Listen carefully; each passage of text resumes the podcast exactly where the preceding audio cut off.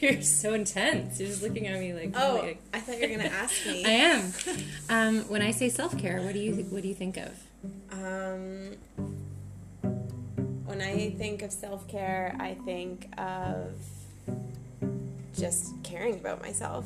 Like, makes sense. Treating myself the way I would treat a partner or a friend, doing nice things for myself. Okay. Yeah. Sounds good.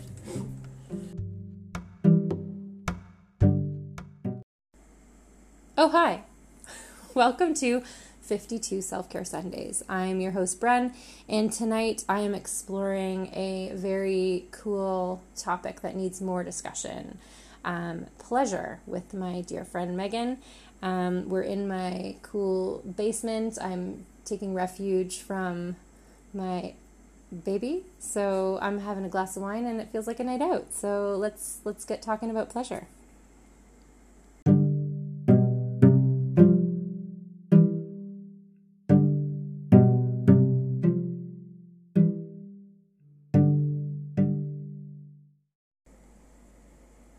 Oh, hi. Hey. Welcome to my basement. Oh, you've been here for a day and a half now. I live here now. Yeah, move in. It's fun. It was very convenient. I'm like, coming down, and then there's already bubbles, so that's awesome. I'm here with my sweet friend, Megan, that I've been, like, dying to hang out with, and it's very exciting. She's here, and I'm all giddy and excited to do this podcast with you.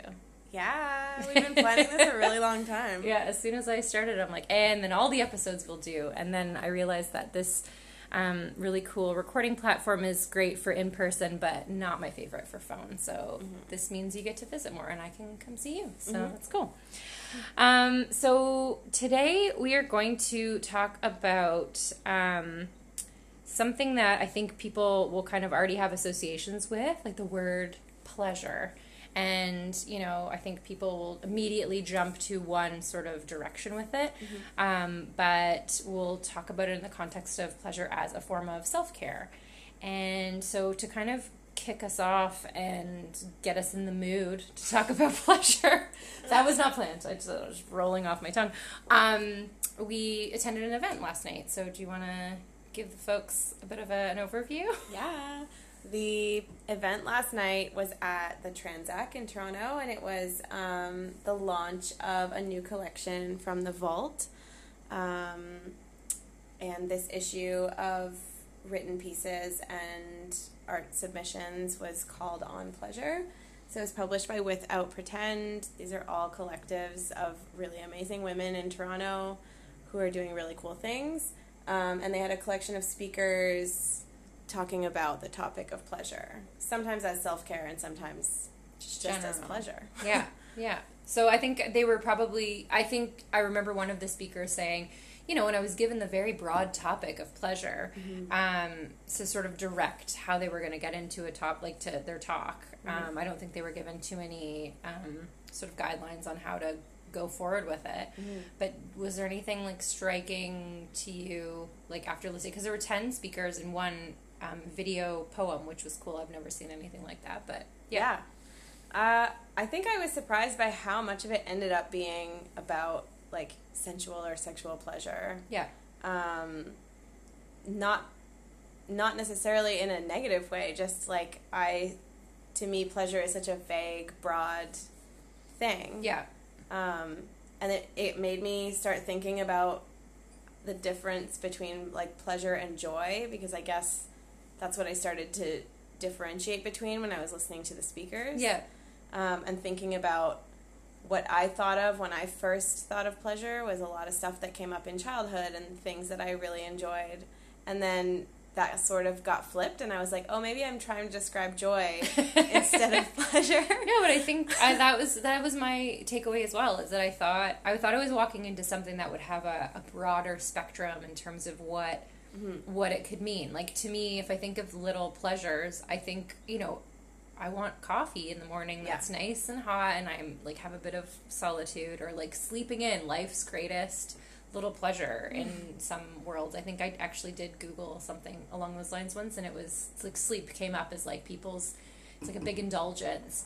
Yeah. So yeah, if I'm putting pleasure next to something like yeah, joy, indulgence. And then I think the woman who, the creator of the Vault, she, I think her name's Erin. Erin? Yeah. Yeah. Yeah. She, when she was reading the description of what they were trying to kind of get across and like the framework for what the speaking was going to be about, she did mention like pleasure is defined in the dictionary as like a happy satisfaction and then something else, or like happily satisfied. And I'm like, that's kind of what I was picturing. So like, can be pleased by many things, like, oh, with it's my pleasure. And then they went straight into the bedroom or wherever that pleasure was taking place, and kind of lived there. But I think now that I'm talking, I do remember sort of reading that they wanted to discuss why we hide from it and why pleasure is kind of like a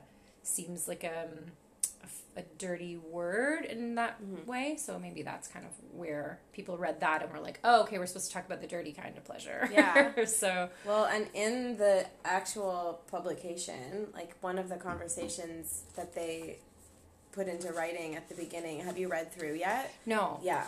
There's a conversation between Kristen Zimmer and Margot Feldman. I hope I pronounced everyone's names properly. And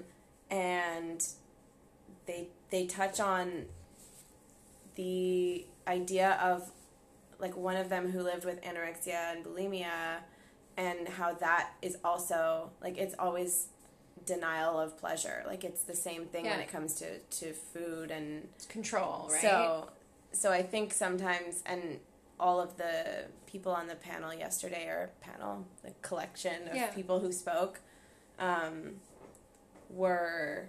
like either women or non-binary, and I think that factors in too, because I think we're often raised not to be indulgent, to be very like restrictive, and it's seen as kind of, it's almost labeled as like cute if you're restricting yourself, like dieting and not, I don't know. It's virtuous to kind of like keep your composure and keep yourself like moderation and all that kind of stuff. I mean, the opposite and like the sort of gluttony and going that way also is, I guess it's the fear of being perceived as gluttonous. I don't know. But I remember somebody, again, and I did not write any notes down, which I was too absorbed in the actual evening. Yeah, there you go. No pictures, no video. But mentioning that, you know, as children, we don't have any limits. Like, you seek pleasure, you know, you find joy in little things, but you also are just, like, you don't know that, like, too much of a good thing doesn't exist when it comes to, like, having those moments. So, yeah, it was interesting to kind of like walk into something kind of feeling maybe it would go that way and then having it be like, boom, there was like a lot of interpretations, and it was a lot of different comfort levels talking about sexuality and talking about, you know, do I allow myself to seek pleasure, and do I allow myself to kind of like, you know, acknowledge the types of things that I like and enjoy versus, I mean, there were people there who were like, pleasure's my job, so how do I keep some for myself when I'm giving it away, and that type of thing. So, I don't know, it was like I walked away kind of with a lot, I guess it did exactly what it was supposed to do. It was very thought-provoking. It definitely was. I definitely walked away wondering, like, in the context of self-care, if maybe part of it is just taking the time to learn what you do actually desire and whether that's bedroom speak or not. Like, I think a lot of us are shut off from that side of ourselves. Yeah. And that maybe that's the self-care thing in terms of if we're putting it into the context of how I define self-care for myself. Yeah. When I have a partner or even a friend, like, I take the time to learn the things they like, and you can put this into whatever context you want to put it in. Like, I take the time to learn what makes them happy, what pleases them, and then I prioritize those things. But I don't know if I do the same thing for myself. No, now that you're saying that, I'm like, I've never, like, seriously, the only thing I can think of right now is sleep and coffee, so that's pretty bad. This is new mom speak for sure. I've really just whittled myself down to like basic life sustaining, and like I don't get enough of either of those things. And like to kind of factor in pleasure in like the sort of more carnal sense and the more like connection, and even, you know, even if it's like not with a partner, I think like even we are sort of shamed to be put bluntly, like, to be considered, like, you know, you're not supposed to be in connection with it, like, connect with yourself. No touching, no feeling yourself. Yeah. So it's very... Yeah, it's kind of an interesting way to look at it. I think self-care really gives a lot of it opens a lot of topics that maybe before were kind of like, oh, that's, you know, you shouldn't be concerning yourself with that. But now, I mean, people are all about trying to figure out how to make themselves, you know, a priority. Yeah. And I think that this is a huge area. If you don't know what makes you happy or what feels good or what sort of brings you that little bit of pleasure every day, then, I mean, what's the point of self-care? Like, yeah, otherwise you're just reading an article. Yeah, or you're like, oh, I got my hair done, but, like, it brings me no joy. Like, it's so, I guess that's the underlying, is like, well, what's the purpose of all this self-care? And, like, I think every week it kind of gets more and more evident that when I started...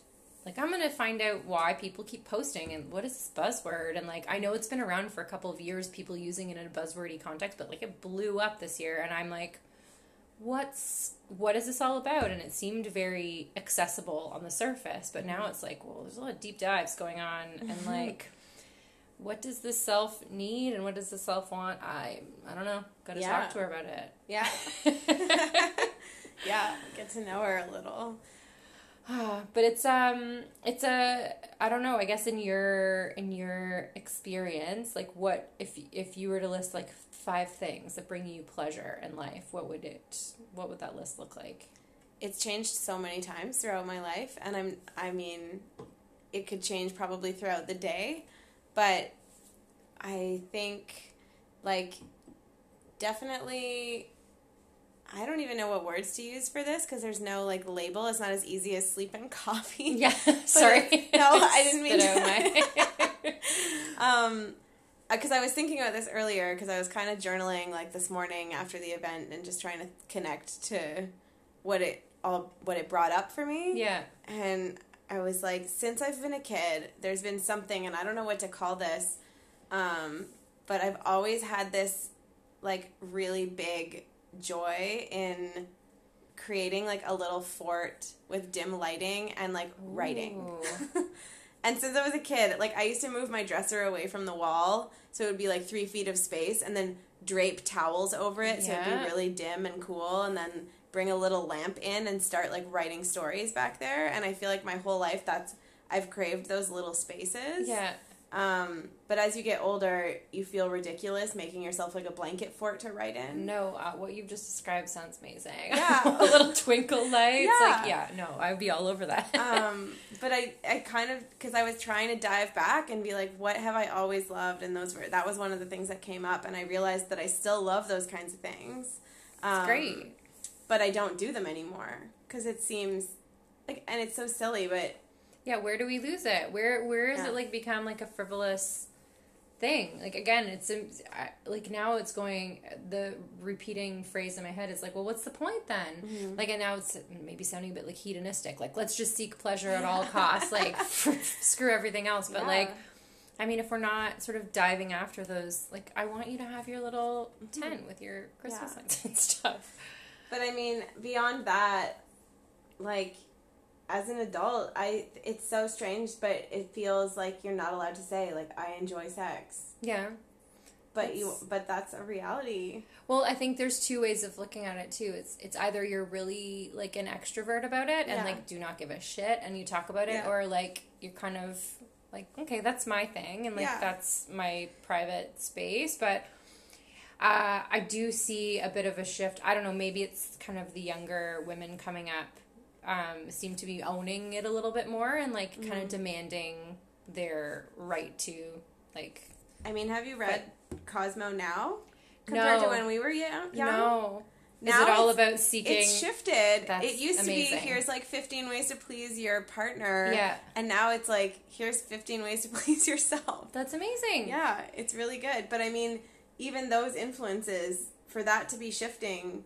I'm so happy that the next generation is going to grow up and prioritize those things and, like, learn about them. Well, I think that's the other thing too, is that there was not really, well, it's a catch-22. There's so much out there in terms of content if you want to, like, deep dive and learn about different sexual preferences or things like that, which, I mean, is a bit probably overwhelming, especially if you're younger and being like, well, this is what I'm getting into? Yeah. Like, hello, internet. But, I don't know, growing up, there wasn't a lot of, certainly no discussions with my parents about anything like this. Like, that's way too weird. And then even among friends, it was always kind of like, and I do know that there are groups of people that would freely talk about stuff. Like, I don't know, I just never really found myself in that space. But yeah, I'm very excited for sort of the more empowered woman. But then what do we do? Like the 30-ish. I mean, I feel like that doesn't even sound that old, but it's like, well, now 30 to 40 for me here. But yeah. I mean, I think that's part of the, I don't want to call it a problem, but maybe just issue that we're talking about. Yeah. Is that we bracket ourselves in these age categories where we think we're too old to discover something. Yeah. I can definitely say, and I am a person who's still really, shy and introverted around sex, in terms of talking about it openly, but I can definitely say that in the last, let's say, 5 years, and that's being generous, probably closer to, 2 or 3, I've learned way more about myself in that realm and, learned how to enjoy it. Yeah. In a way where it wasn't completely unenjoyable before, but it was a different kind of pleasure. It wasn't so much seeking something for myself as it was, seeking to feel like I performed a certain way or as had achieved a certain... As long as the other person's happy, then I'm happy. And that was one of the speakers yesterday. It was just like, oh, no, whatever you want. And then, I think that's... It's like taking on a caregiver role in a sexual context. Yeah. And, I mean, that's been... It's something we all probably have to undo. Yeah. To definitely. A certain degree. No, but I don't want to think that we're too old for that. No, I must learn now. No, I think it's there's so much to dig into, and I'm hoping that with this sort of, if we've got this wave coming up from behind us, that at least that doesn't sound right. The whoosh, feel that air, the breeze. No, if I'm talking about the younger women who have their, I just look at it. Maybe that's a generational, everybody feels that way. Our parents must be looking back being like, wow, look at all the strides you're making. And then the 20 somethings, it's like, look at these crazy ladies. So I'm sure that that's kind of a normal feeling, but it does feel like there's a shift. I think that there's something happening. I think people are starting to demand a little bit more realism and authenticity, and I think that could kind of help people be like, well, authentically, if I were to look at how I'm feeling in an experience, a sexual experience by myself or with my partner or whatever, if you're actually honest with yourself, is this what you want? I don't even think it's not something that I've really ever sat down and thought to do. Not to say that I'm not I don't know. I definitely have my alone time, have my time with my partner, but I don't feel like it takes up as enough of my week, my day, that it should definitely be taking more space. I also just wonder about how, it's one thing to have things that feel private, and that's fine. I don't think there's anything wrong with that, but... I also wonder about the fact that it's never talked about that way. I can easily talk about the fact that I love eating chocolate or that I love, I don't know, foreign films, whatever it is you're into, and those things bring you pleasure in their own way. Yeah. And people don't seem to be ashamed to talk about those things. If anything, that's something, especially with social media, people are building a brand. You're putting that into your brand. And unless your social media presence is geared specifically at, being open about sexuality, I feel like that still remains something that people tend to be private about. Yeah. And I can't always tell what is just keeping something private and what is a little bit of shame around it. Yeah. Or just, kind of fumbling for how to describe it. And I think, I think that the way that the industry is built up around pleasure is owned by an industry that is very in your face, and if you're not in your face about it, then you don't belong here. And I think that that kind of shuts a lot of people out. Yeah. Whereas, you know, if you were looking at it from a self-care lens, you're bringing, you can bring more people into a conversation about like, hey, you know, like, what do you do in your downtime? Like, what do you do to relax? What makes you feel good? And those types of conversations can lead in a bunch of different ways, but one of them may be, well, actually, you know what? I would like to release some stress by reconnecting with myself. And yeah. like, I don't know what I feel like. I don't know any of these things about myself, but I never thought that that applied to me because I just kind of treated that as like, well, it's a normal thing. I'll figure it out as I go. And it's not something to kind of like study and learn. Yeah. But yeah, you're right. I think the way that, it's branded, like sex and pleasure is branded very much as like a lifestyle. Mm-hmm. And then if that's not kind of like where you feel comfortable positioning yourself, it's sort of like, well, where do I even go to learn about anything like this? Like there's the deep dark web where you might find yourself like a bit lost in the woods and not knowing who to call for help. But like there's that option, or I mean, the way that, like, what do? You go into a shop where, like, it's, the windows are all covered in, like, whatever newspaper, and, like, there's neon signs pointing at the door, and, like, hey, here I am. Yeah. There's no place to actually kind of have a conversation with a normal person. Yeah. And I don't know.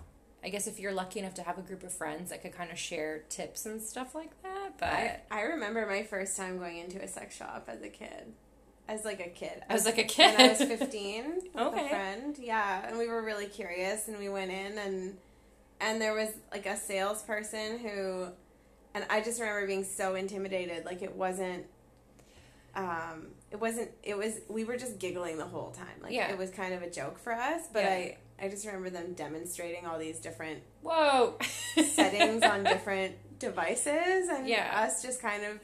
Like, our eyes were just, like, bulging out of our skull, and not in a good way. Like, we were just kind of like, what did we get ourselves into? How do we get out of it? I feel like that's a bit of a misread by the salesperson to not be like, these...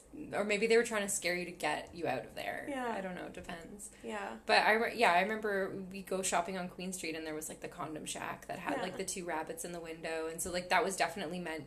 Like, it was a joke. Yeah. And I think for a certain age... Like, up to a certain age, it's sort of, you can laugh it off and be like, oh, whatever, I'm just checking this out. And then there's, like, this, there's a kind of a cliff, and then it's like, nope, not for me. And then the people that kind of do go the other way, like, yeah, that's totally fine if you can own it, or if that's your lifestyle, then it's really easy to find something like that for you. But, yeah, I remember going in to, Condom Shack. There was, like, Miss Behaven across the street from a bar that I worked at, and there were, like, women on swings in the window, and I like thought that was super cool and kind of went in there. But I think what happens is when you go into those environments and you're surrounded by all of these things that do not apply to you, like if you're just kind of, hi, I want to learn more about my body, and then it's like, whoa, check this section out, and that, like, way over the top, like it's easy to feel intimidated, and like, where do you start? And it's easier to just kind of go, forget it, I'm out. It's wild, though. It's such a big part of everyone's life, ultimately, or not everyone is a huge generalization, but it's such a big part of so many people's lives, and... The continuation of the human species. Yeah, and we, like, I mean, we have financial advisors and therapists and people who help us with, like, our makeup and our eyebrows, but we don't have an easy place to turn to be like, hey, can you help me figure this out? I don't really know what's going on. Like, yeah. Well, it's nobody's brave enough right now, I don't think, to talk about it, but hopefully that's kind of where we're going. I think it's definitely something that I think could be picked up in this whole self-care kind of wave, because the more time you spend, like, listening to your body, the more in tune you are with your overall needs. Like, I think it kind of tips into your mental stability and your, like, physical, everything sort of kind of comes together when you really can get quiet and sort of feel what you need to feel. But, yeah. So to tie this all back, I guess, to the idea of pleasure as self-care, I think a lot of what we've said tonight is more about the practice of dropping into your body and out of your head for a minute, and maybe learning whether it's in or outside the bedroom, like what feels good for you. Yeah. I can put it into the context of what I do for a living, which is movement classes, like instruction and teaching movement. And in that practice, we often try to get people to close their eyes and drop into sensation and worry less about how things look and more about how things feel in your body. Mm-hmm. And to move in a way that feels instinctive and good for your body.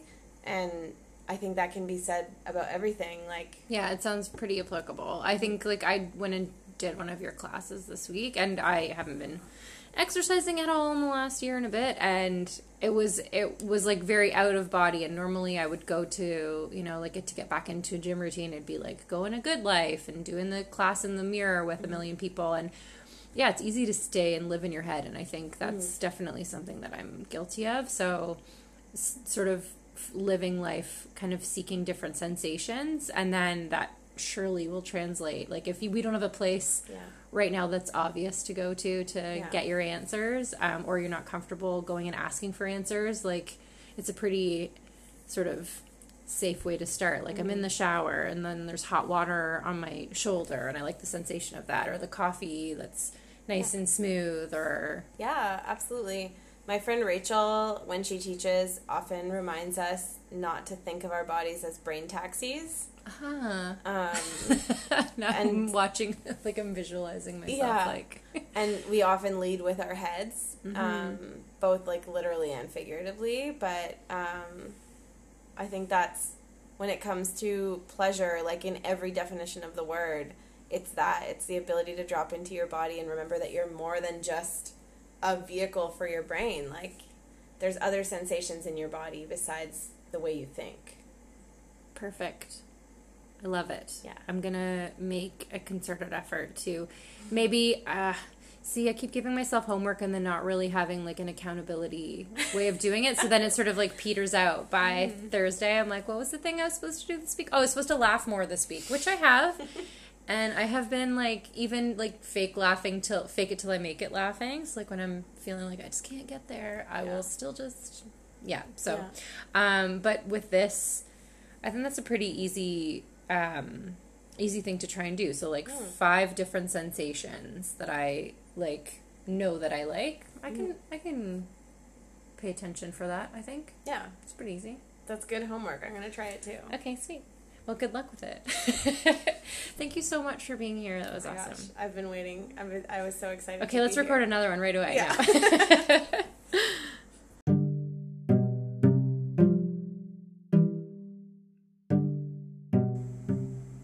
Thank you so much for listening this week. A bit of a saucy topic, but I think it's a really great start to talking about things that are a little bit deeper and less kind of fluffy and on the surface, because I think that's really where we need to go if we're going to truly care for ourselves. So I hope you have a great week exploring what makes you feel good, and take care of yourselves. Bye.